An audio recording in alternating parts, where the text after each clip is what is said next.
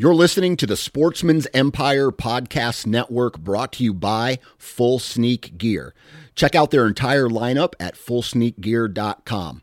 Also, be sure to check out our entire stable of podcasts at sportsmansempire.com. Fully Loaded Chew is tobacco free, long cut, in pouches that gives you the same pack, dip, spit, and buzz that you're used to without tobacco. Fully Loaded Chew comes in nine flavors and is made with all food grade ingredients and tobacco free nicotine. To give us a try, head on over to fullyloadedchew.com for a $1 can of chew with free shipping when you enter the code OUTDOOR1. O U T D O O R and the number one. For more information on our product line, visit fullyloadedchew.com. New from Moultrie Mobile, the Feed Hub offers first of its kind cellular connection and control for nearly any spin cast feeder on the market. When used with the Moultrie Mobile app, you can monitor feed and battery levels, run feeders on demand, receive alerts when feeders are clogged, and remotely adjust feeding times. The Feed Hub is ideal for anyone who maintains feeders. Remove the guesswork and save time by planning feeder maintenance before you drive to your hunting property. For more information, visit moultriemobile.com.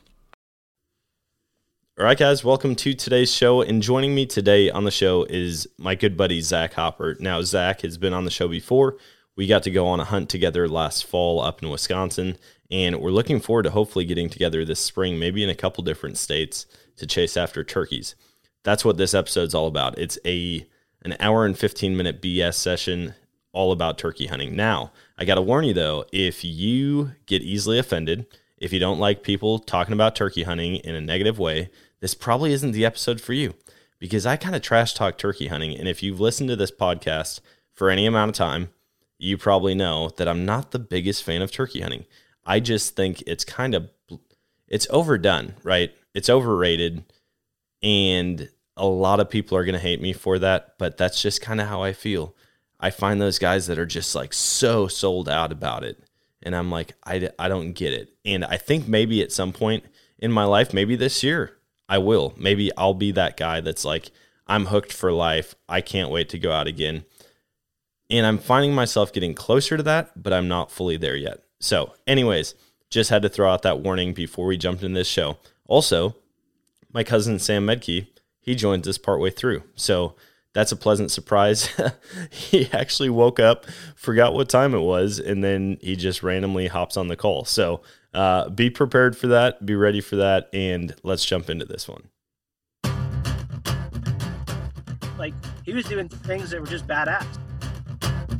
That was one of the coolest moments of my life. I was really scared, but knowing that Dan had the gun, I did have the rifle, like we would be okay.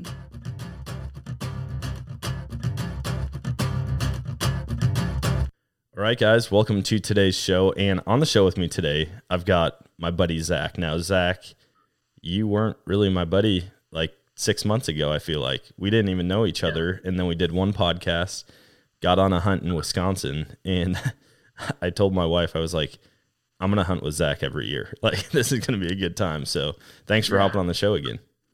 Man, I love it. I love talking.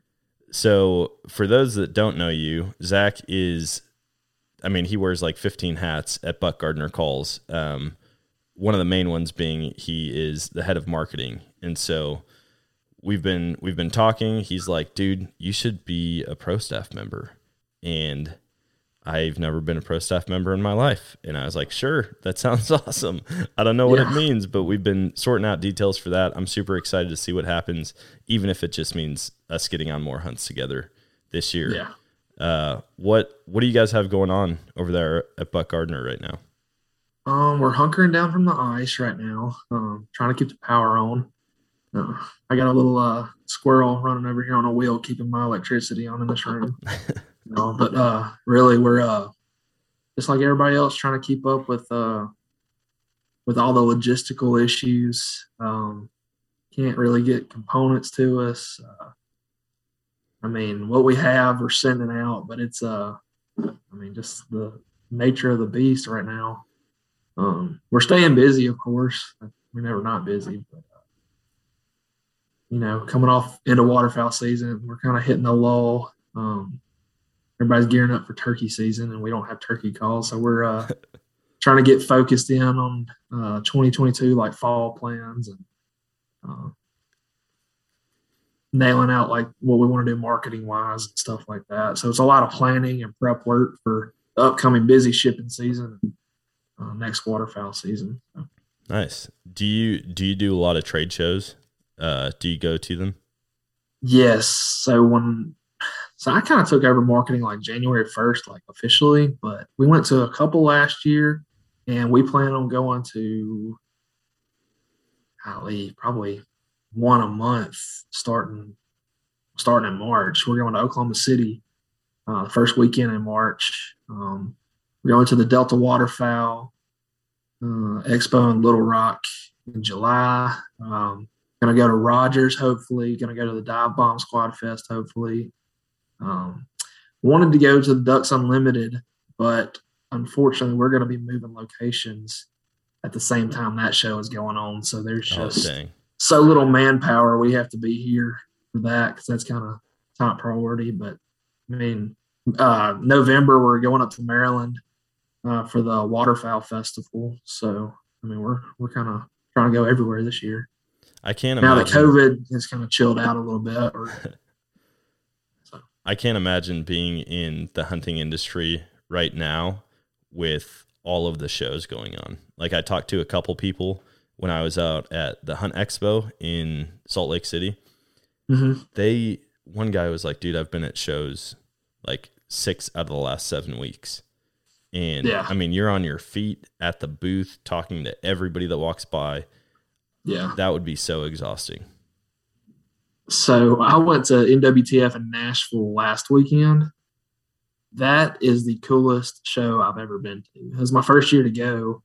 Um, and it's primarily for turkeys, obviously, but there was a lot of waterfowl vendors there. And I mean, it, there's no telling how many people were in and out of that show. I mean, it was so many people. It was so fun, but it was almost so many people that you could not stop and enjoy one thing because you were almost getting mobbed.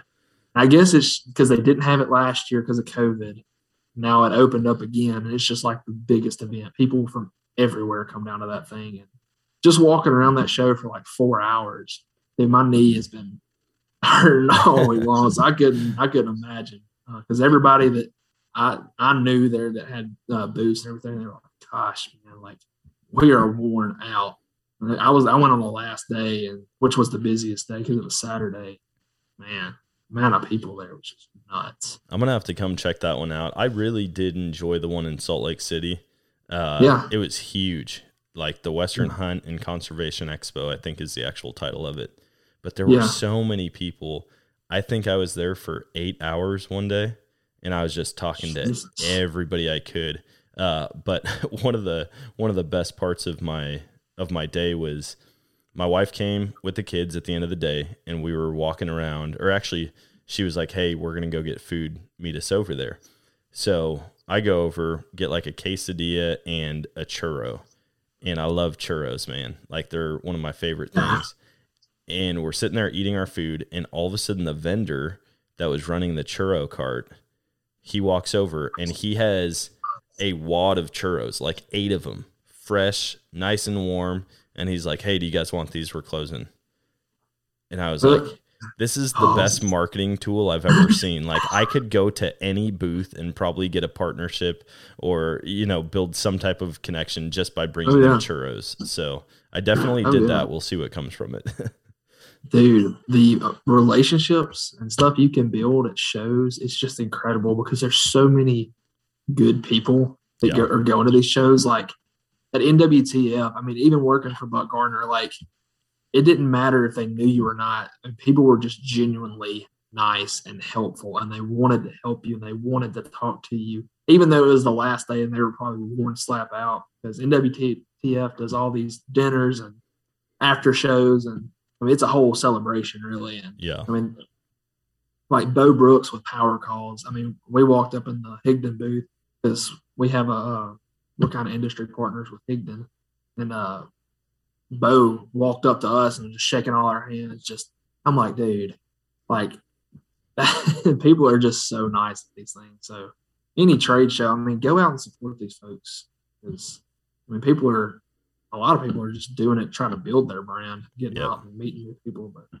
it's really, it's a lot of fun, and people have a lot of cool stuff that you know kind of goes by the wayside if, if they're not on the forefront of the industry. I mean, Yep. you can find a lot of cool stuff at these shows. Yeah, you really can. I saw one of the cool products I saw was a trail camera like arm that you can actually mm-hmm. you can hook it to the end of a drill and then you can screw a like a receiver into the tree 10 15 feet up in the tree and then it also has a clip to clip your camera on and then you can mm-hmm. just from the ground get your camera like way up in a tree take it back Huh. off screw it in a new place put i mean uh, a little solar charger on it like crazy crazy stuff actually i bet you i've got their card right here i gotta find it because i'm gonna give them a shout out they were awesome of course i can't find it anyways Yeah.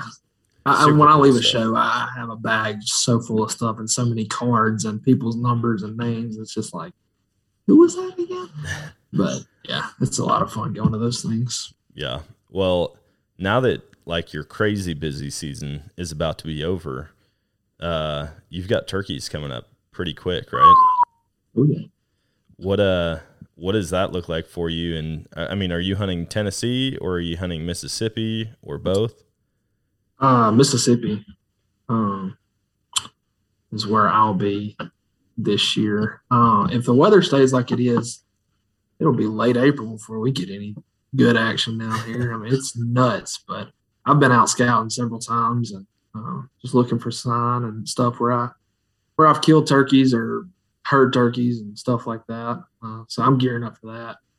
Uh, Adam, that was on the podcast that we did last time, he won't uh, he won't let me start a turkey line yet. So I'm trying to talk him into it, but I'm super excited for turkey season, man. It's if you can't shoot a duck or a goose, it's like as soon as January 31st is over, you're just like turkeys, turkeys, turkeys. Yeah. This is probably my first year that I'm really excited about turkey hunting. I've never been one to be pumped about it. I never understood the hype. Um, I still can't say that I've fully caught the bug, and people are probably sick of me saying that on this podcast. But Yeah. I'm actually looking forward to it now. So that's a good change. Man, it's oh, it's so fun. Um, yeah, we I'm going. Like I started really traveling a lot last year, hunting everything, going with a buddy of mine out to Nebraska this year. So probably a mixture of Rios and Merriams. Uh, I've never killed either of those. I've only ever killed Easterns, so that's going to be a good time. But down here, like I haven't back when I was in school and I was playing baseball and stuff, like springtime it was hard to go turkey hunting, like religiously and hunting public land, just like any other game you're chasing on public land, like you got to be out there a lot. And if, if you kill something, a lot of times it's just because, well, obviously you're in the right place at the right time. But um, now I'm finally able to get out there like several times a week and chase them. And it's not saying I'm any good at it because they seem to beat me like 99% of the time, but Yeah. actually being able out, being able to get out in the woods and, you know, I guess pretty much just learn more every time I'm out there. It's, it's getting easier, but it's never easy. Yeah. Yeah, turkey hunting for me is a love hate relationship. I mean, I love it when I can get out there. I hate the fact that I don't understand turkeys. Like I I they just never seem to play by the rules. Every time I think I'm going to get one or I've seen them in a field, they just switch it up. And I make sure yeah. I'm hidden.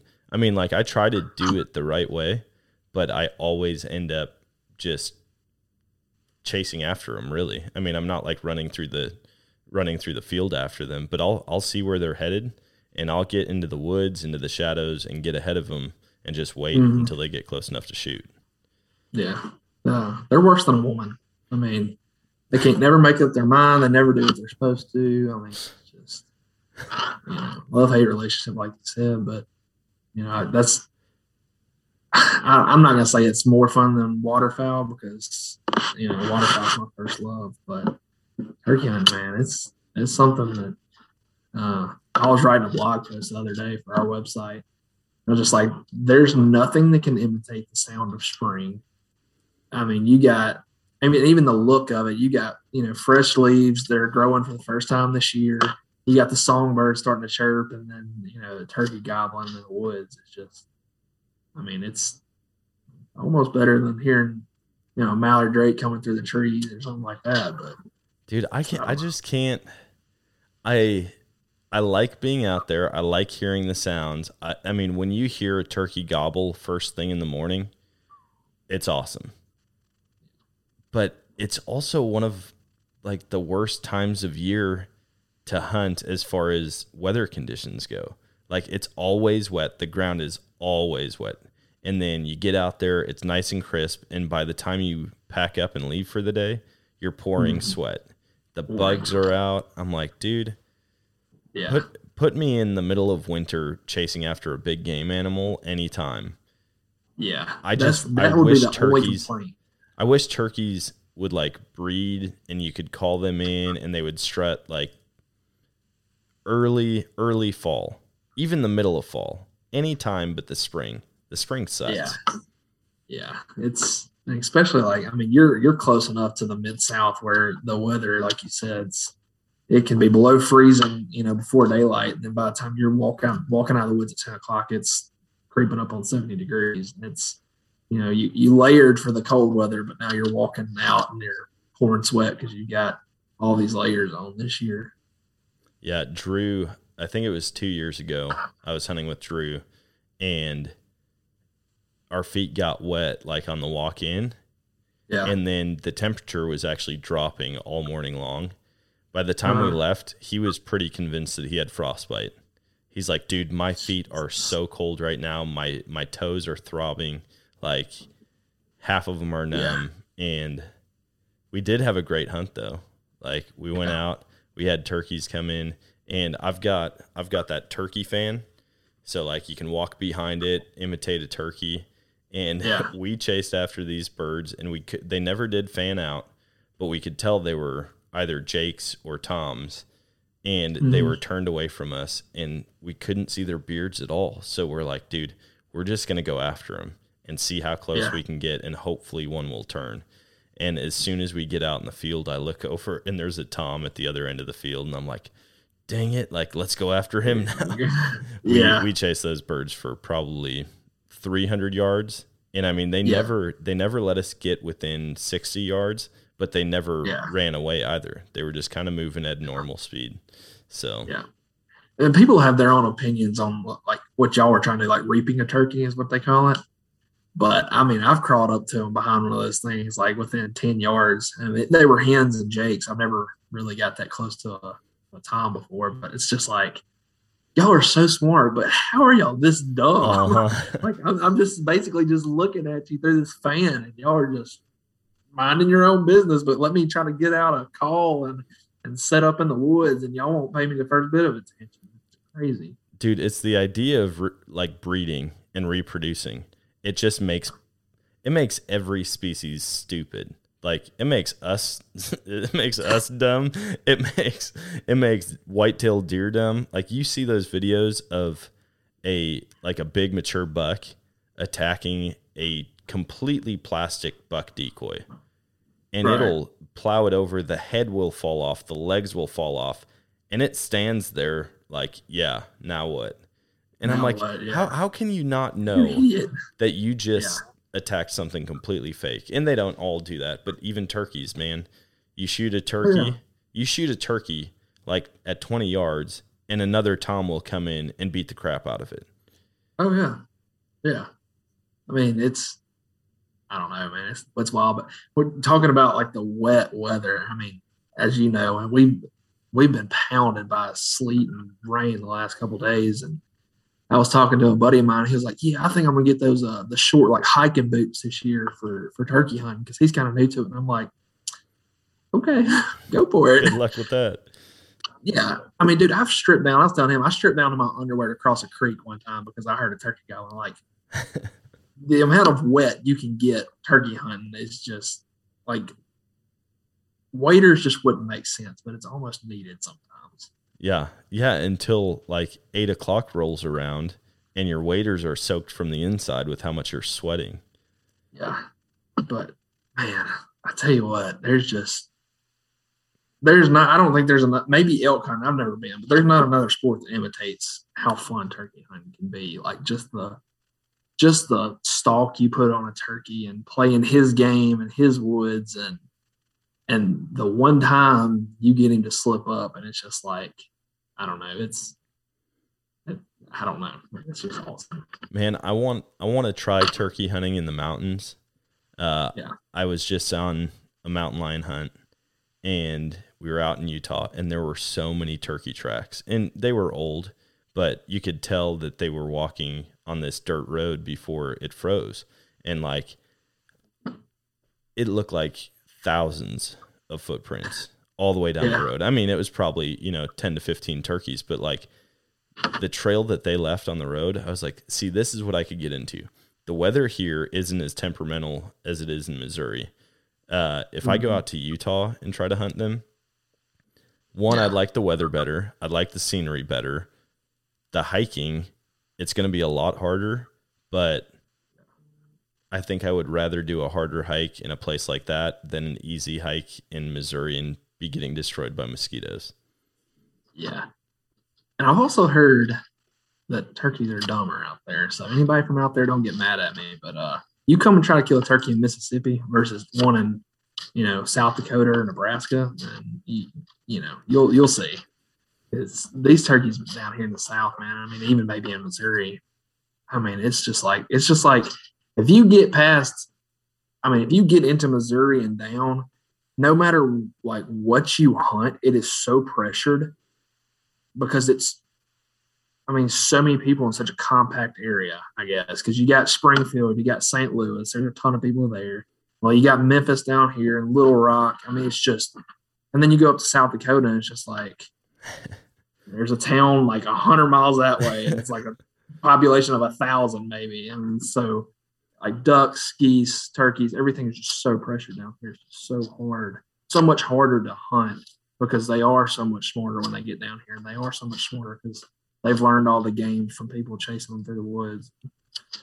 Uh, But like you said, man, they can still slip up. Like oh, yeah, they'll just get. and you just got to be there when they do. Yeah, That's the thing. I'm. I'm looking forward to it. I think that I'm gonna try a couple new things this year. I'm gonna try getting a different decoy. Um, I've got like the inflatable decoy. You blow it up Mhm. and and stake that thing out there, and it gives great movement in the wind. But Yeah. I'm afraid that there's a glare on it that might spook the turkeys. Um, Yeah. I keep. I talked to somebody the other day about the funky chicken. Have you seen that? Oh yeah. That really stupid looking one. They're like, dude, Yeah. turkeys hate it. Like they will, they will come in to kill that thing every time. They just something about the way it looks. They they just want to destroy it. And so I'm thinking about Yeah. getting one of those and maybe just putting that out. I mean, yeah, I, I've heard the same exact thing, but I don't know if my pride and ego would let me buy that thing and take that into the woods. Dude, I I don't. I would never hear the end of that from my friends if I took that out there. listen. I have zero shame when it comes to turkey hunting. Like as long as it's legal, it's it's in my cards. Like I don't. I oh yeah. it doesn't pe- okay check this out so i'm gonna go on a little rant here from social media we did this stupid tiktok video from celine dion and uh in it like i strip out of my normal hunting clothes into turkey clothes and my wife throws me my inflatable decoy and then she scoots behind me with the turkey fan like that umbrella deal and this Uh-huh. guy commented and he goes the only thing that I need to see to know that you're a shitty turkey hunter is the reaping decoy. And I was just like, listen, I know I'm not a good turkey hunter, but I will still go toe to toe with anybody else using the method that I do because I, I have success, man. Like I kill Yeah. a bird every single year. And Yeah. typically they're good birds. Like last year, I killed a bird that was 20, I don't remember now. I want to say it was like 26 and a half pounds. It was a big old turkey. And the year before that, I shot a bird with what would have been the state record beard length. Um, but I just don't really look into that stuff. And Right. it just it seems to come together because I understand animals and and I'll make it happen one way or another. But right. Yeah. if you're talking I like mean- traditional sitting down, like calling on a, a mouth call or a slate call or whatever, forget it, dude. Everybody's Yeah. better at it than me. Yeah, I mean, like I said, like I said earlier, the reaping tactic. I mean, I don't under, I don't understand why people hate on it so much. I mean, it's people, especially down here, they're like, if you ain't hunting in your faded mossy oak bottom land, not using a decoy, killing them in the woods, you need turkey. And I'm like, man, if I kill one, if it's legal, why does it matter how I kill it? Like, you know, I think people Mm. are so obsessed with the communication with turkeys. Like Oh, that's why I mean anybody I talk to, they're like it's the communication. I love Mm-hmm. talking back and forth to them, convincing them that I'm a real bird. And so when people go against that and Yeah. they actually pursue the turkey instead of getting one to come in, that's why Yeah. people hate on it. It's just the same as waterfowl hunters who hate when you jump shoot ponds instead of setting up a Yeah. spread and calling birds in. Um, Yeah, I mean, I, I would probably relate it to that. I mean, personally, for me, unless I'm going like out west, I'm not going to use a decoy unless I'm in a field. I don't hunt fields very much. I'm in the woods 99% of the time. I'm turkey hunting. And so I've always just, I mean, I might have had a decoy or two. You know, it just depends on the situation. Like, I'll usually always carry one. I might not always put it out. I mean, it just depends on your situation, just like everything else. I mean, do I think it's more fun to call one in? You know, yeah, hundred percent. Like communicating with them and you know hearing them spitting and drumming and stuff like that. I mean, you can't you can't beat that. But I mean, also crawling up to a a wild animal that thinks you're another wild animal, like that's that's pretty cool. Dude, I saw mean- I saw a video of a guy do that. He had he had like a real fan in the back of a tom decoy, and Mm-hmm. he walked right up to these these toms that were out in the field and just straight up grabbed one by the leg. I don't know if you've seen that. If not, you have to look it up. It's you, I'm sure you'll find it on YouTube if you search something like guy grabs a wild turkey. But he for real just walks. He he's set up. He's calling them in. They all come in, and he just creeps up to them and then Yeah. reaches from behind it and grabs one of the toms while it's alive. If Yeah. if you don't get a rush out of doing that, yeah, I don't know if you have a heartbeat. Like that would be insane. I would much rather I would much rather get a turkey that way than than shoot one. Like yeah. there's something That would about it, man. I mean, uh, me and me and a friend of mine went to Kansas last year, and of course, we went and checked this one spot. It's like super cold, so we didn't hear anything. We left. We went, you know, out there. You pretty much you you ride around. You you spot them. I mean, if if you want to wait until the next morning to kill them off the roost, like you can do that. Or a lot of times you can just go out there and like get in a ditch, get close enough, and pull the fan out and go reaping. But uh, we drove by this one field and it was a Tom, a Jake, and a couple hens. And I mean, we were like 40 yards from them off the side of the road, and they're just gobbling, and we're like, this turkey's about to die. And so we went and parked the car like a couple hundred yards away, walked up this county road, and they had shifted over. They were on private land. And so we were headed towards the public land to try to get them on the other side of the fence. And uh, they had already jumped the fence heading that way. Dude, they came across the barbed wire, across the county road. And my buddy killed him on the side of a county road.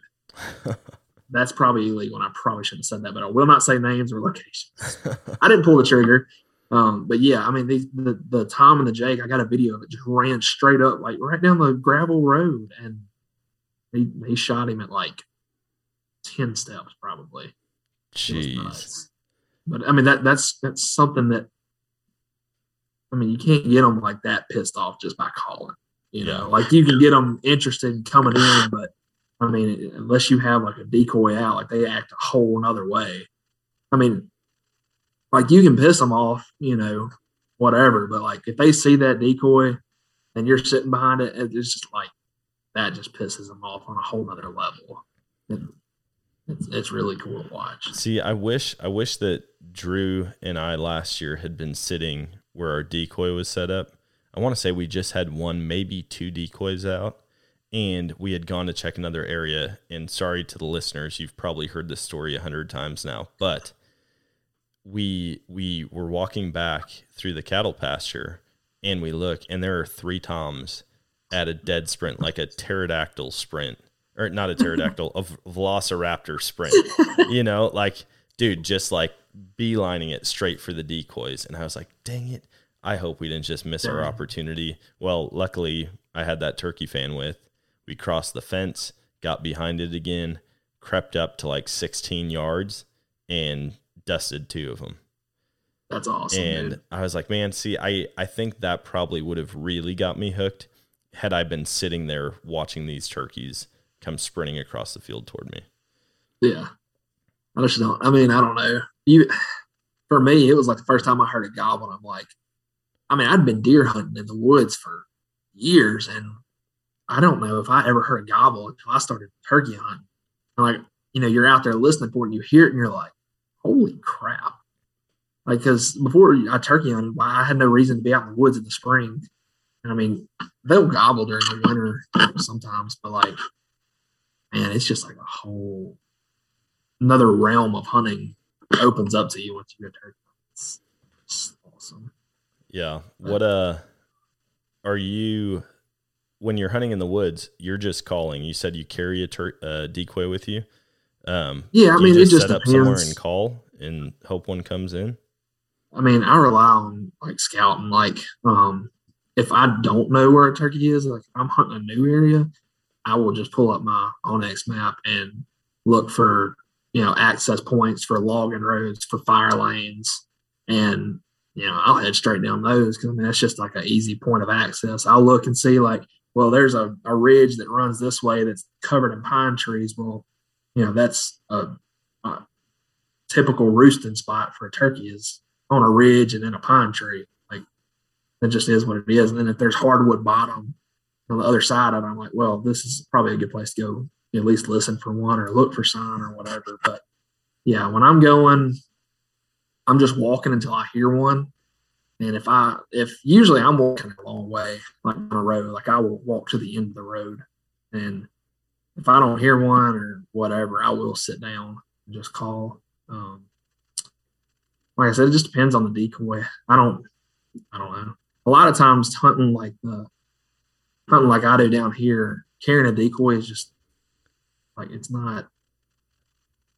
Hey, It's just not. hey, Yeah, not to interrupt just- you, not to interrupt you, but they proved me wrong.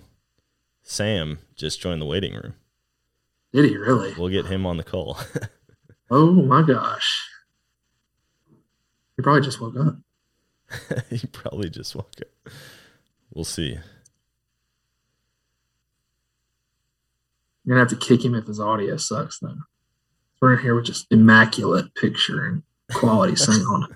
With my amazing yellow light, it looks like I'm sitting next to a fire that's not flickering. Yes, looks like you're in your closet. Yep. Just kidding. I Sam, mean, obviously, I'm. I got all these cool animals behind me that I didn't shoot. Sam, are you there? Yeah, I'm here. Get him. Did you just wake up? Yeah, I set my alarm for like 10 o'clock p.m. like an idiot. That's funny. We uh Yeah. Zach and I were just talking, and I'm like, man, I don't think anyone else is hopping on this call. And then I was like, dude, they proved us wrong. Sam just joined the waiting room, and he's like, dude, he probably just woke up. I'm like, we're about to find out. yep. Well, uh, welcome to the podcast hosted by me, Zach Hopper. Dude we are we're just talking turkey strategy. Um, i'm telling him how there's nothing off limits for me when it comes to turkey hunting unless it's illegal. Like i am not a turkey purist. I don't call very often because i absolutely suck at it. In fact if i could use an electronic call for turkey hunting i 100% would I can tell you the the most satisfying thing was teaching myself how to use the diaphragm. And w- now watching like how the bird reacts every time. Yeah. You know, I mean, I'm not a professional either, but I've, I've learned enough to know like when to not call, when to call, um, when to get you know aggressive with them or start to be a little more quiet. And once you start to learn those things, I it's almost a challenge for when those birds like when they shut up on you, and you're like, all right, I'm gonna get a little more aggressive with you, you know, and it's almost like you force them to gobble. I'm like, oh yeah, I won. I already won. You're gonna come in, you know. Dude, to see how excited you guys to see how excited you guys are both getting about this kind of annoys me Oh my because gosh. I am I equate turkey hunters to the fans of a football team that just always think this is the year, man. This is the year. Well, sorry, we don't get to go mountain lion hunting in Utah all the time. We we have to wait for our own little animals in our own states to come come in. Gosh, I I'm I'm gonna catch the bug It's eventually. I just know it. Like it's gonna happen. It's gonna they're gonna do it the right way one time, and I'm and I'm gonna understand why everyone gets excited. But when you're not part of the excited group, the excited group kind of annoys you sometimes. well, quit hunting, quit the hunting podcast. I just but, I um, just always have to trash talk turkey hunting. I don't know why. I do enjoy it though. going back to the uh, you have to have it happen right one time to get you. This just speaks to how unlucky I am as a turkey hunter. My first year was the best year I've ever had. I had more encounters and killed more birds than I ever have. And then it's like after that, it just plummeted. My like, you know, I would just get outsmarted every time. They'd walk right behind me, and I mean, it was it's just gone downhill every time. But like you said, that one time it happened happened right. I was like, oh yeah, this is easy. hmm Oh, yeah, Ye- that was not the case. All right. I've always thought once once the like you said like once it happens for the first time, it gets easier after that because you're like okay you you get the taste of it you know See, I haven't had had it happen the right way at all yet, and I think part of me, it, it's like when I went elk hunting. My buddy Sean said, "Dude, you got to break the seal. Like once you shoot one, don't don't be too hung up on what it looks like. Uh, you know, shoot one that you're going to be happy with or proud of. But once you do it once, you're gonna be able to do it a lot easier the second time." And I was like, Yep. interesting." Yep. And I'm guessing it's probably the same way then with turkeys. Like once you actually do it, you learn a lot from both misses or missed opportunities and successful opportunities. But yep I can only imagine once they come in and you see how they respond to what you're doing, um, it it'll teach you a lot. Yeah, I've uh, I've missed more turkeys than I've killed. So Nice. yeah. so that falls right under the category with ducks and geese too huh and, that's what I was about to say. Like you see a duck or a goose do it right, like much easier than you see a turkey do it right. So it's so much easier to get hooked on waterfowl. well, yeah, you see them do it right more often. I mean, most people, if you're in a good goose hunting spot, you see more geese do it right in one hunt than you'll probably see turkeys do it right in your in entire one life. flock Yeah, in one flock. yeah, no kidding. i mean I- the next time that i see you know 60 70 toms come charging my decoys i'll probably won't even shoot one i'm just gonna run Dude, imagine that. Imagine having to put Oh out like God. seven dozen turkey decoys and you have like a couple hundred of them come in. That would be nuts. Do you think I've always people thought about that, putting up a putting out a spread of turkey decoys, just a strutter, jakes, hens, just like what would it do? Like Dude, what if you had all did- your buddies? put we your did that this year, this past year. Oh, yeah. and I was convinced it was going to work. I'm like, there's no way these birds have never seen a spread this big, and we had all these we had all these decoys out, and it was I could only hunt for like a short amount of time, and my buddy Brad came out, and one of his buddies came out, and he brought a bunch of his decoys. I'm like, dude, we're just putting them all out. Well, he had like the oscillating uh, tom with the full fan, and so it's like on a motor, and it spins and turns, and actually looks like it's strutting. We sat there, didn't see a bird all morning long. I'm like, dude, I gotta head out. I leave, and then I told them I was like, hey, I'm gonna go check the other two properties, which are right down the road. And then on my way back, I pass the field that we were set up in and I can see the whole field from the road. And so I'm driving by and I'm like, holy crap, did they put more decoys out?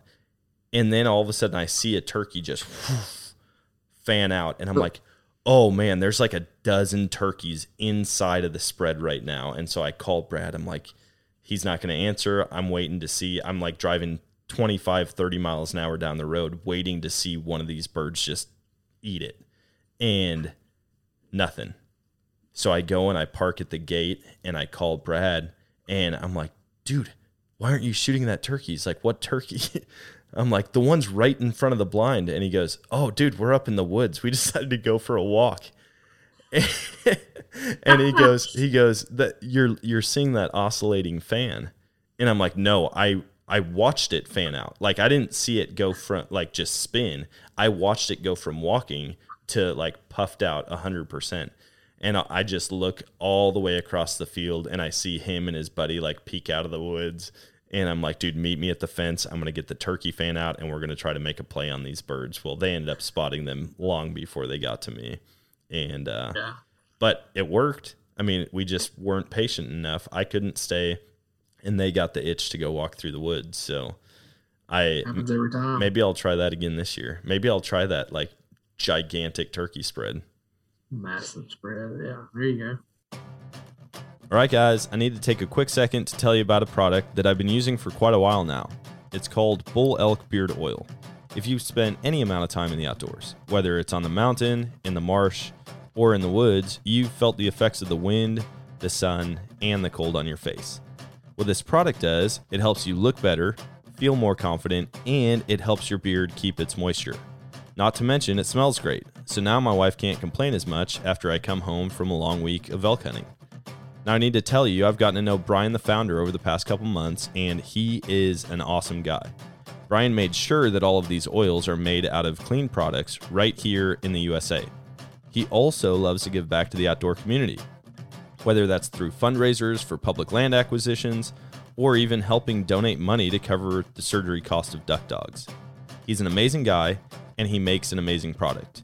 So go check out bullelkbeardoil.com and be sure to check out the subscription options so that you don't have to run out of your favorite facial hair product. Plus, you can use the code Nomadic and get 20% off your order. I a lot of people rip a lot of people like they they tear apart other people for you know what what other you know, I mean what they call reaping um or like spot spot and stock really. Dude, you're, you're like 10 minutes late man. We just had this conversation oh, did we? you yes. can keep going though. I'll let you. Dude i have no problem with reaping. Like the way that i see it is like i tell everybody if they don't come to you man you go to them. I mean like, there's only so much that you can do to get that bird to come to you. And a lot of the times especially kind of later on into the season they they get hung up on these hens and so that's that's one of my favorite things. I'm like, all right, well, if you're not going to come to me, then I'll just come to you. And once you show yourself, you know, and then and then you are slowly getting closer to him. One of my favorite things to do is just to kind of hang out for a little bit, maybe hang up about 80, 90 yards from him, and I'll just turn my decoy, you know, just give it a little bit of movement, and then I'll quick turn it right back towards him like he's puffing back out at him and to see their reaction and how beet red their heads will get. I mean, I've I've had them. I've crawled up probably four or five hundred yards out to it out to this tom. My dad was watching me, and he's like, "Man," he was videotaping. He's like, "Man, if this works, you know, this is this is just going to be insane." And uh, I think I got probably within about 70, 80 yards of them. And when I was in a divot in this field, that's all I had to do was just poke up that decoy up over that hill. And he came charged. And I think I think I finally rolled him at about 10, 10 feet, 15 feet. Jeez. Yeah. That's one of my favorite things. But I mean, there ain't nothing better than than, you know, to do a textbook, to yeah. have them have them come right in strutting, you know, 15 yards. I think but, I need to find I think I need to find like a turkey Halloween costume and just become like the biggest turkey out there. And I'll give myself mm-hmm. like a wimpy little beard and just see see if it works. I feel like someone could make that happen. I bet you there's you a just, video out there of it. You could just run. Yeah, there's a, there is a guy. there's a guy that literally got down on like like squatted down and then threw his arms out like he was strutting and was gobbling with his mouth and they came charging at him Dude, I saw that. I I thought that was like farm birds. i mean it, it could have been Oh, but okay. it, their reaction didn't seem like it Yeah, no, they were definitely pissed about it. But I feel like, yeah, I feel like you get a turkey in the right mindset, just mad as can be. You could probably walk up to them. I mean, with any type of turkey looking deal. I, people people have clipped a turkey, an old turkey fan to the top of their shotgun and just gone out with that. I'm like, you can't tell me that guy's fully hidden behind that. They know something's up, but they're so mad it doesn't matter. yeah Sam, what uh what did last season look like for you? I think we talked about it a little bit quite a while ago on a podcast, but you had crazy success last year. yeah last two seasons we've had um really phenomenal years i took um two years ago i took 13 people out. We killed 11 birds. Um and those other two people had a couple of different chances. They just were young and never shot birds before and there a couple misses. But last year i took 18 people um, including myself. And yeah we killed 19 birds. Um, some some really big really big times. Uh killed one with inch and three quarter spurs um and then a lot of them that were just shy of it we do a turkey pool every year just you know with us friends um i think we had a um 12 and a half inch beard last year and then i believe the biggest bird was 28 just shy of 28 pounds Dude. so I mean, good good sized birds. You know, um, I think I only had one one person miss last. Nope, I had two people miss last year, but luckily I had a couple people that had more than one tag. So Zach, what are you shaking Yeah. your head at? I saw you. Um, yeah, I would have been the one to miss, dude. I have. I'm telling you, last year I was ready to hang it up. I'm telling you, I was ready to put my vest in the closet, never get it back out again. And I'll put this piece of advice out here for anybody: pattern your shotgun before the season because. Mm-hmm. I went out one time, biggest turkey I probably ever had, you know, within shooting range. He hung up at like, I don't know, 40 yards, 45 yards and that, that's killing range with a turkey load. Like Oh, yeah. i- ideally, you want them closer, but I shot. I'm talking about at, at that distance, you're putting the bead kind of in the front of their body, and like that pattern's going to hit something. Yeah. Shot, feathers, bird flies off. I'm like, dude, what the heck? And I mean, the feathers could have been from him flying off. I don't know. Like I found feathers when I went and walked for him. And let me tell you, I unloaded on this turkey as he was flying off probably seven yards. I was so mad at myself. So like extension week- all. yes, extension tube and all. No, I've got an 870. That's my turkey gun, my 870. But no, I went like a week later with my dad, same spot, and um, the turkey obviously turkey comes out. I see the red head, just blood red. Didn't have any decoys out. I don't know if he was running from another turkey or or what was going on. I don't know why he was so mad or scared looking, but uh, I got his 870 and he had the Federal TSS, um, and he had rifle sights on his shotgun. Had like this TruGlo uh, choke tube that's like specifically designed for this Federal TSS stuff. And like 45 yards, I cut him down like like with like hatchet, dude. I mean, it that stuff ate right through him. And like he was, I mean, he was moving at a good rate of speed from left to right. And so it kind of he came kind of came behind this berm and it opened up right in front of me. And he kind of got it was the weirdest thing. His beard was like curved to his body. So I thought it was a Jake this whole time until he like put his head down to pick up something to eat and that beard swung out.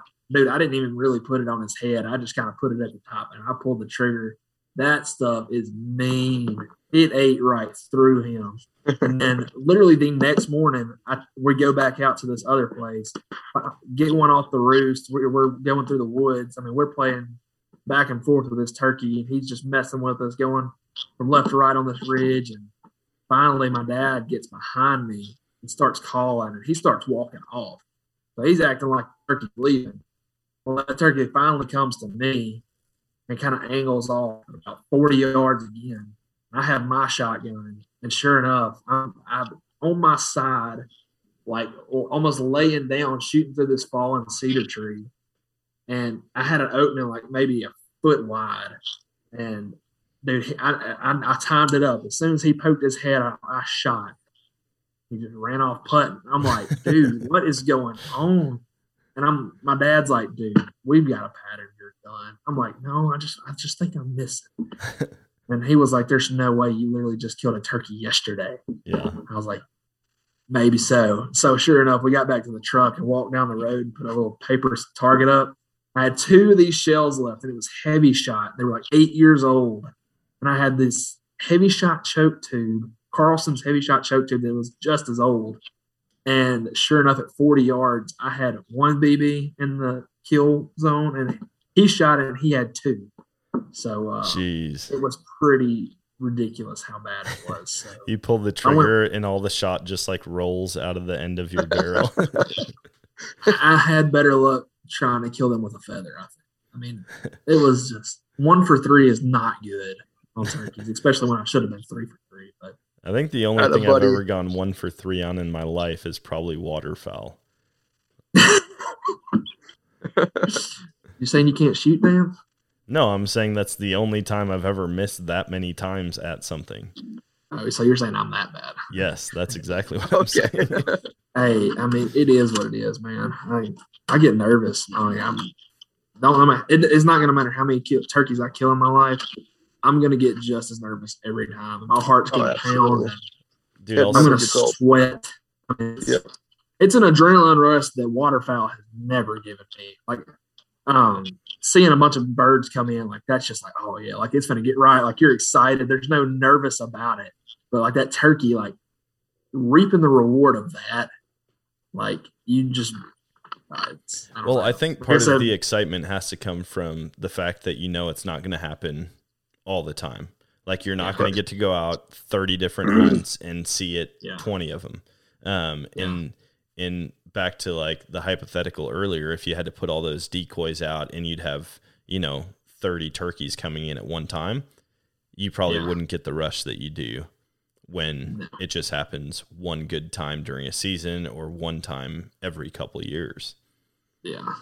I mean, it's typically like when I'm turkey hunting, it's like me or it might be me and somebody else. And so like waterfowl hunting, you're you know you're with friends and you're relaxed and laid back. With turkey hunting, it's just like it's like you and that bird out there in the woods, and it's just you against him. I don't know. There's something just like you feel like you've achieved something pretty cool once you. Oh, absolutely.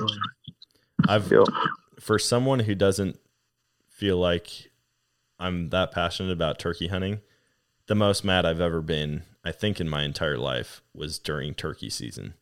And I wish Drew was here to talk about this and relive it with me, but he's not. So I'm just going to throw him so far under the bus. We, uh, yeah, I, that. I had I had turkeys finally doing it like textbook. Never had it happen before. I I shouldn't say that. I have had them come in exactly how they're supposed to. Came into three feet, literally three feet but they were on the other side of the fence on the neighbor's property. And I said, listen, I could easily kill any one of these. Like, I could have poked my gun out and probably touched one. But I was like, no, I'm going to wait. I want to do it the right way. I don't want to have to lie about the story. I don't want to have to hide hide the truth. And I definitely don't want to self incriminate myself when I'm talking uh, on a podcast. Uh, so I didn't. But the one time that they did do it right on the property that I could hunt, they were coming in. We saw them initially. Then they we saw them again farther up the field, probably 200 yards away, and they just kept closing the distance closer and closer and closer. And we had two, um, we had two toms coming in. One of them was probably 50 yards closer than the other one, and Drew's getting antsy. And we're like perfectly in cover. I've got a decoy just barely out of the cover to where they can see me moving it. And they're feeding pretty quickly, and every now and then they'd pick their head up and just kind of speed walk towards us. And Drew's like, dude, who's gonna shoot him? Who's gonna shoot him? I'm like, we'll just wait and see if they both come in and we'll both shoot. And he's like, all right, but who's who's gonna shoot this front one? I'm like, dude, just chill out and wait.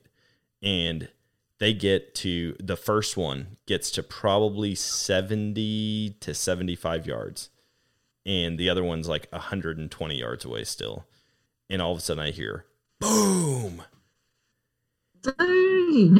and i stand up and like this bird is running off and drew shoots two more times at it and i stand up and i'm like i just yelled right in his face. I'm like what are you doing? And he's like dude i'm so sorry man. I'm so sorry. And i was like dude we we better go see like just in case i didn't see any feathers. I didn't see any sign that this thing was going to die but we better Mhm. go check just in case. And he's like dan i'm done hunting man. I'm just done. I'm going to get rid of my stuff. And i'm like dude just shut up. I'm not interested in hearing it right now. You just blew the best opportunity we've had this year. And he's like are you mad at me? I'm like dude i'm more mad at you than i've ever been at anyone in my whole life but I'll get over it. Just give me a minute. And so we walked in silence all the way up the field. That turkey lived to tell its grandchildren about it. I mean, like, there's no chance it died. And uh, luckily, we ended up getting a turkey later on that season. So, Yeah, You should have you should have had him stand at 70 yards so you could take a shot. yeah. Yeah. Do you think, Did do you you think I feel could hit that? you from here? yeah. But he yeah, did. The he first kept turkey I me, missed last year, I threw my gun. Like I chunked it as far as I could in the field. dude he all leading up to season like i patterned my gun and i just i was using my 20 gauge i don't have a choke in it like i have to have birds in close like it is an old school gun man and i've killed turkeys that way but i just wait until they get within range and he's like man i just got i think he j- had just either got a new browning a5 or a new uh, super black eagle 3 and he's like, dude, I could drop birds with this thing probably out to 80 yards. And he like just kept talking about it. And I'm like, ah, man, like it's a cool gun, man. It's a cool, like you bought a, a newer choke for it too, like something specifically for turkey. But I don't know. I'm like, have you patterned? Man, I've patterned it to like 65 and it's like so many BBs in the kill zone. I'm like, okay, cool. No, totally whiffed on that bird. Nope. No, I, I upgraded. I, well, I, for one, I ran out of the old shells after missing all the turkeys I did. So I upgraded to some federal TSS and a new choke tube. So uh, we'll see how that goes. But I, I looked at the federal You got more money than I do. I was gonna say, dude, I looked at those federal TSS rounds. Those things are more expensive than Barrett 50 cal rounds. they're eighty something dollars this year. The three and a halves that I have this year are eighty dollars. I bought them last year at like forty something. I want to say like I did get them on a little bit of like a they had like a mail-in rebate or something like that, but they've gone up like it seems like at least fifty percent. Like it's nuts how much they've increased. Man, I got uh I got a couple boxes of ammo and it's definitely not that ammo, but I found like some $15 boxes at Scheels out in Colorado and they had the federal TSS. I think they had number 7 shot mm-hmm. and it was like 55 bucks a box for my 20 gauge. And I was like, Yeah. nope, not doing that. Yeah, Not doing that at all. yeah. I mean, I'm not ashamed of it, but I mean, at the same time, I look back on it, and I'm like, I might want to hold on to that box as long as I can because I might sell it and double my money. Because there's nothing wrong with shooting like Winchester Longbeard. You know, Dude, I should, yeah, I just I'll I'll pattern the stuff that I got and see what my effective range is and just know that I can't shoot past that. Like I'm I have a good excuse though.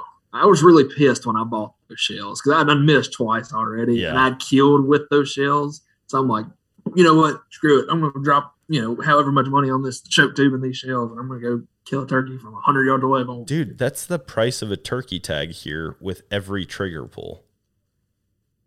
yeah, I can't Yeah. yeah, I don't know if I could justify that, man. Like I bought a I box wish- I bought a box of 10 rounds for $15 or I could have bought 5 for like 55. right, yeah, it's nuts. No. Not I happening. mean, and, and the thing is, it's it's not like it got more expensive to make. People are just willing to pay it. yeah. I mean, just like with any other piece of hunting gear, like if people are willing to pay it, they're going to jack the price up on it. So, Oh yeah. Sam, what are you shooting? You really want to know? Yeah. crossbow, blow dart gun. 22 Magnum. I kill them with trap loads. You're kidding. No.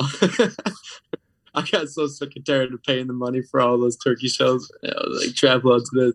And what happened uh, I had a buddy that came out with me and he forgot his. And um, it wasn't my week. So I was like, man, I don't even have them in my truck, you know, because it's not my week. So we're like digging and we're digging. We- had we had three toms that were out in this field. And uh, I was like, man, all I've got is like four trap loads. And he's like, oh. I was like, uh, uh, you get him in close enough, and you're gonna like, I mean, you could kill him with a rock, you know. Yeah. And so I was like, the least we could do is try. So he tosses three of them. Yeah, we snuck all the way out, and he got up. There's like a big gully, and so he got up out of this gully, and man, that that thing came about ten feet from us, and yeah, I mean, he used all three shells, but he he whiffed the first two. And, I mean, he's still 30 yards. He folded that bird. So yeah, ever since then, I was man, I'm just gonna just gonna keep buying trap loads. Maybe I've that's the got thing. Maybe we're all being duped into buying all this expensive ammo when you could shoot the other stuff just fine. I mean, the way I look at it is, it doesn't really matter what kind of ammo it is. All that matters is how close you're gonna get that bird. Yeah. Yeah. Yeah, I, I'm not that good of a turkey hunter, so apparently, according to last year, I couldn't get them closer than 40. I'm telling you, I really hope that you guys get up here this year. It, it's a it's an absolute blast. Dude, that'd be fun. I uh I joked a minute ago about that 22 mag, but in all reality, if if you could legally hunt them with like a 22 caliber rifle, whether it's like a 22 250 or a mag or even like a 17 HMR, dude, I'd get like a long range setup and I would totally just head hunt. There'd be no turkeys there. left to hunt if that was the case. No, you still could only. I mean, it's still the same amount of tags, but From my understanding, I'm pretty sure you can. I mean, each state's different, but I remember dude, A there's couple no years- way. If you can, I will go and get a I rifle remember tomorrow.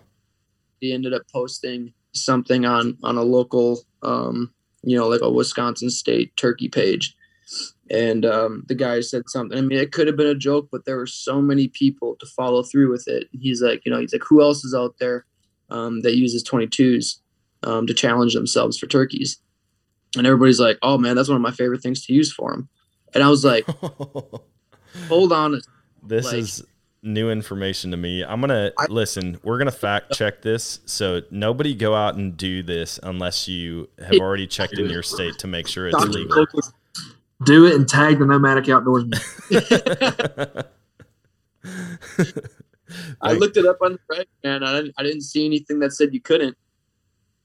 Yeah. I mean, See, even if I didn't find Ah. some, even if I found something that said, sorry, even if there wasn't anything in the book that said it was illegal, I don't think I would do it until I talked to like a wildlife warden. agent because Yeah. I'm not about to get busted doing something illegal just because some random dude on a podcast told me to. We're not random people. no, I'm Nah, saying like for anybody listening, they they should Oh. not take this as gospel. Why did you shoot Oh. that turkey with the 22? Well, this guy on his podcast. Yeah, the the guys from Buck Gardner said they do it all the time. Whoa, oh no. Uh, no, no, no, no, no. We don't do that for geese that have bands on them. That's funny, man. Well, hey, Um, go yeah, ahead. go ahead. No. No. Well, I was just gonna end it, but that's why you go ahead. Uh, well, I know we didn't really get into the topic of calls, but I was talking about how unlucky I am, and God just doesn't want me killing turkeys because my mouth, the way my teeth are, a standard diaphragm call does not fit on the roof of my mouth because of the way my teeth are. So, like I can like I can make a turkey call sound like a turkey, like no doubt, but the little bit of air that seeps through, it's very raspy. So and even the uh the small frames that they make, like they're super like the there's not as much latex, obviously, so it's not going to be as loud. So I mean, those are they're just soft calls, but I was we I thought we were going to get on top of the calls, but Dan's Dan's good. We can. We- I mean, Oh. I don't have anywhere that I have to be, but I do hear a child crying in the background, and my wife is probably going to kill me if I stay on too long. But let's talk calls for a second. Okay, Mr. I don't Podcast what- guy, let's talk calls. I use, uh, for the most part, I use all those Woodhaven calls. They're, they're one of my favorite ones. Yeah, Woodhaven's a good one. I use Houndstooth a lot. Um, they seem to be. Well, I don't know what works best for me. I guess. Dude, I've got I've got the Primos beginner pack from Walmart. There you go. I've got like five different diaphragm calls. I suck at blowing all of them. And uh, I've got a slate call that came with a piece of sandpaper. Don't even know what to do with that. So I just try try calling on it, and most of the time it doesn't make a noise at all. And uh, you gotta scratch it up so there'll be friction. like I said, man, I'm the worst. I, I can't do it. Luckily, I hunt with people who kind of know how to call. YouTube video. Yeah. Like if you heck of a thing. sit down with you and and be able to teach you, you know, like the rights and wrongs behind a diaphragm or or a slate call, YouTube. Just watch. I mean, watch 20 videos on YouTube, and and you'll start getting the ideas of it. My buddy, my buddy Brad brings out a box call. That thing's sweet. Like Mm. that was so easy to to use. Um, I probably just need to buy one, but I don't know. I Yeah. maybe once I get the bug, I'll put all this time and effort into learning how to call. But for now, I'm probably just gonna keep losing a lot of followers and and listeners based on how much I hate turkey hunting. Oh my gosh. I mean, did that, this not this conversation not fire you up? I'm fired Dude, up. listen, anytime I can be out in the woods, I'm I'm pumped up. But turkeys just they're all right. If you if you come here, it'll it'll completely change. If I promise you on that, All right. I'll I'll You're- have to take you up on that. it's still you know. I mean, the sun's just starting to come up. You're just able to start making out. You know the scenery and stuff around you, and that's all you hear is just constant gobbles around you. Yeah. Your blood blood won't be boiling more than anything else. But the problem is, man, I've had the constant gobbles around me. I have. Like I Yeah, could but- take you out to one spot and and you'll have six toms in totally different directions all firing off. And I mean Drop all it. birds that are killable. Yep. But maybe once Go I have them actually that come in ready to fight. Hearing them and having them come in are two different things. I mean, if Yeah. you're if you're you're doing is just being able to hear, you know, I mean, you don't have anything else to look forward to after that. Yeah. You go to a, a, a pet farm and your turkey gobble. Uh, A pet zoo. Just go to a pet zoo. You You can can hear a hear- turkey gobble. You can make them gobble with your mouth. I bet for enough know. money you could you could pull the trigger. For- yeah, probably so. it might ruin the kid's birthday party, but heaviest bird heaviest bird in the state. You're teaching life lessons, and that's that's something you can't money can't buy. Yeah.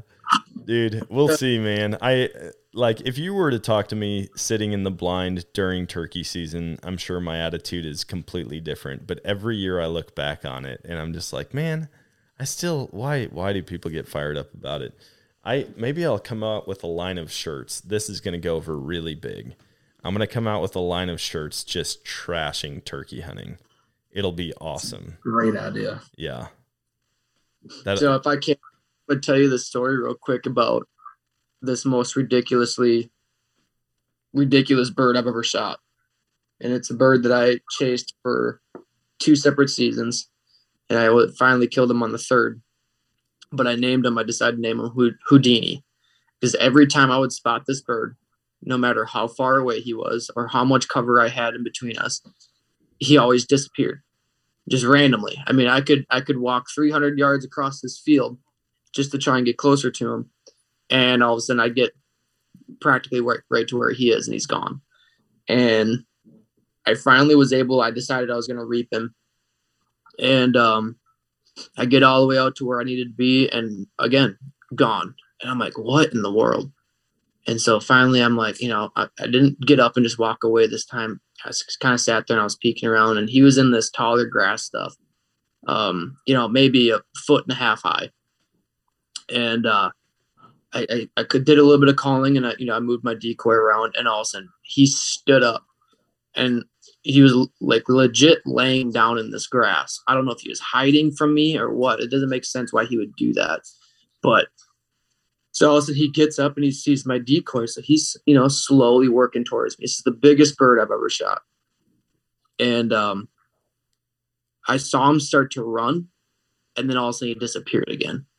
And I was like, man, I think he was coming right at me, you know? So I was like, I need to grab my gun, which was three feet to my right. I was like, I need to grab my gun just in case. And so I'm, I'm like reaching over to the right to grab my gun and I'm watching to the right because that's where it looked like he was coming from never saw him. And all of a sudden, I just caught something in the corner of my eye on the left side of the decoy. And this thing was probably 10 feet from me. Instantly spotted me, you know, goes to goes to take off and run away. And so I grab the gun and I, I pull up and I shoot. And I watched my BBs completely surround this bird. I mean, everything around it disintegrated. And so he just he just kept on running. And so I of course my gun jams you know, and I'm like cussing every cuss word that there was in the book, you know, and I watched this thing run all the way up to the corner of this manure pond. Um, and it, it went around the corner and that was it. So I, I, I walked all the way up there, nothing, couldn't find nothing. And I knew I hit this bird. Two of my buddies were back at the truck and they, we just got them a double. So they came out and they're helping me. And man, I mean, we searched that weeds so hard, um, probably within a 80 yard radius and nothing. And I was like, you know, I said, when I got to the corner of this post, there was about a dozen turkeys that were shooting across, running across this field into this little patch of woods. I'm like, none of them looked like Tom's. I was like, but like there was a couple of them that kind of looked like, you know, could have been him. Like that's the area that he would have been in running. So I was like, the worst, you know, I was like, the least I could do is is just at least go check. I was like, I'd hate to shoot a bird and wound it and then it just die for no reason, or it, you know, extremely hurt. So we go all the way out. We check this woods, and uh, I hopped on this trail and I was just slowly walking and just listening and watching. And I see a little opening about this big in this brush, and I see this red head poke out, and I'm like, oh my gosh, that's him. And so I put my gun up and I shoot and everything in that hole like disintegrated. And I was like, oh yeah, that's a dead bird now, you know. And I walk up there, not a single thing in sight. I mean, I was looking everywhere. Um, at this point, I was so mad I could cry. Um, and finally, I, I I came walking out. I mean, we're talking this is hours in between. I came walking back out to my buddies, and I was like, I'm done. I'm done. I said it's just been an absolute insane season. Um, I, I was running myself dry every day, trying to get all these other people birds. And I was like, and then for this to happen when it's finally my time, I was, I'm done. I I quit. I'm I'm packing it up for the year. And so we're walking back, kind of towards where I saw that bird go around the corner of that manure pit. and I thought my buddy said, "Dude, where's your bird?" And I'm like, "That's not funny." Like I'm joking at her right now. Like I, I will fight you in this field. Like that's not funny. He's, he goes, no, dude, there's your bird. And I look up, and this thing is standing on the corner by this post, running. And I'm like, I instantly I had one shell left, and I just bolted it for this bird. And come to find out, that entire time, I mean, I I legit when my buddies were walking out to me, I was like, leaning on this fence post, right? That bird was two feet from me, hiding in the weeds the entire time. Had no idea. never moved. And so this bird gets up and goes to fly over this manure pit. Mind you, this bird's hurt and it cannot fly. Straight into the manure pit. And I'm like, I'm baffled. I'm like, great. now I see this bird and I know where this bird is, and I still can't get this bird. Well, I learned something that day. Turkeys can swim very well, especially in manure. And I'm like, scooting across all this cow crap.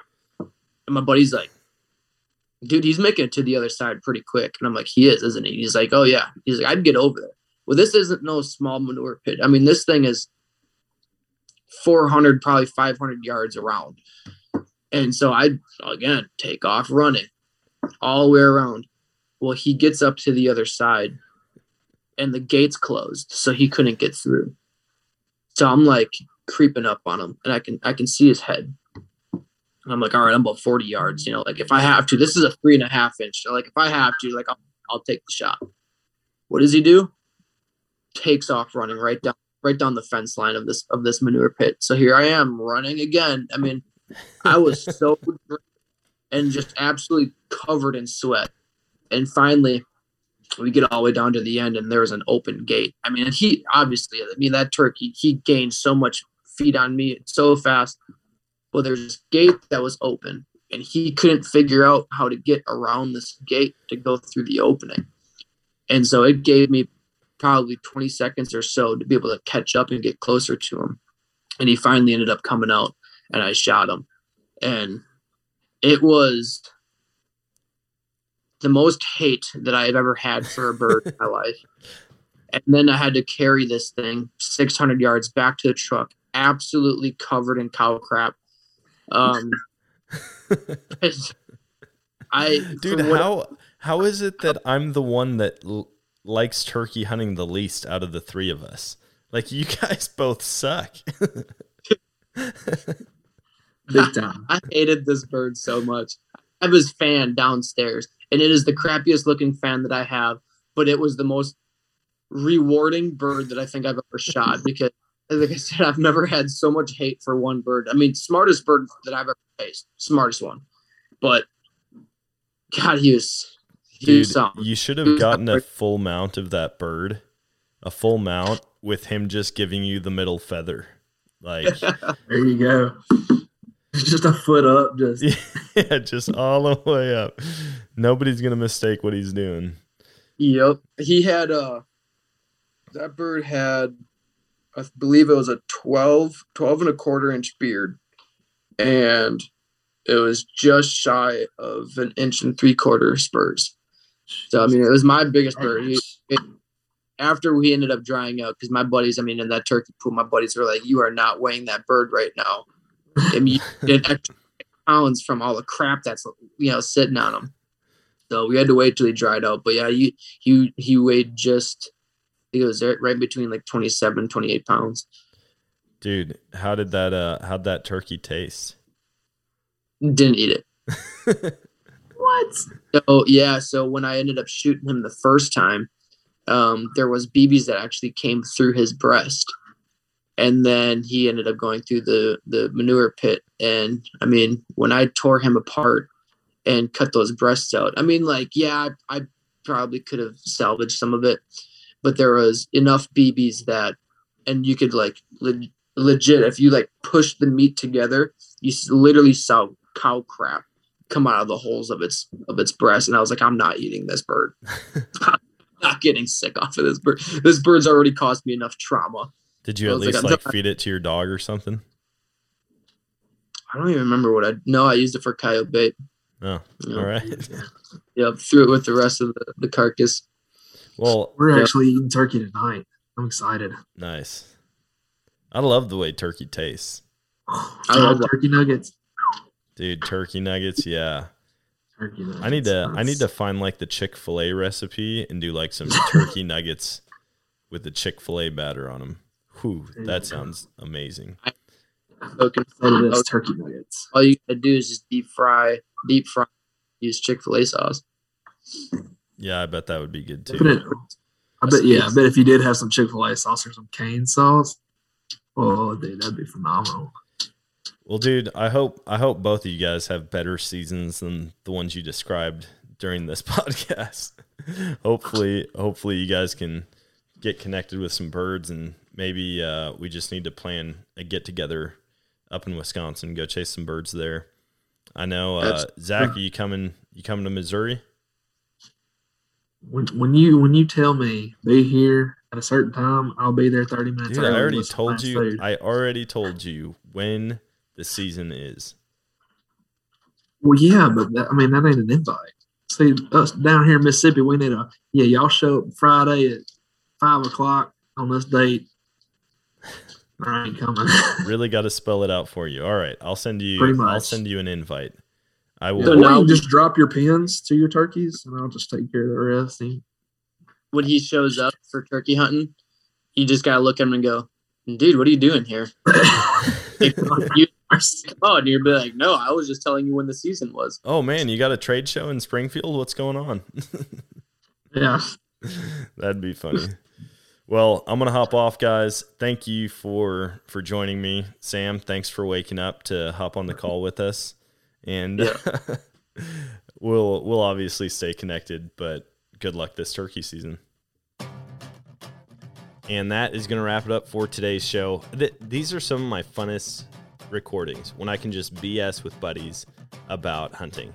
Now, this one was more me complaining about turkey hunting, but oh well, it, it is what it is. Hopefully, this year, uh, my my luck changes. I can see it happen the way it's supposed to happen, but at the same time, like if I'm out there having fun and I'm able to kill a bird, I guess who cares how I do it as long as it's legal, right?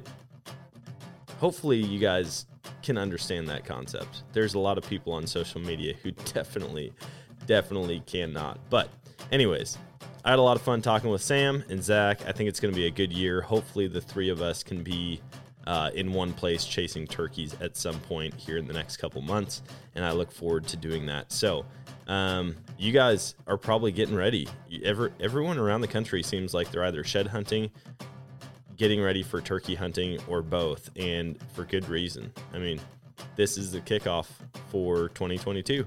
So, it's going to be a lot of fun. I hope you guys are gearing up for a good year and good luck out there. Until next time, always choose adventure and God bless.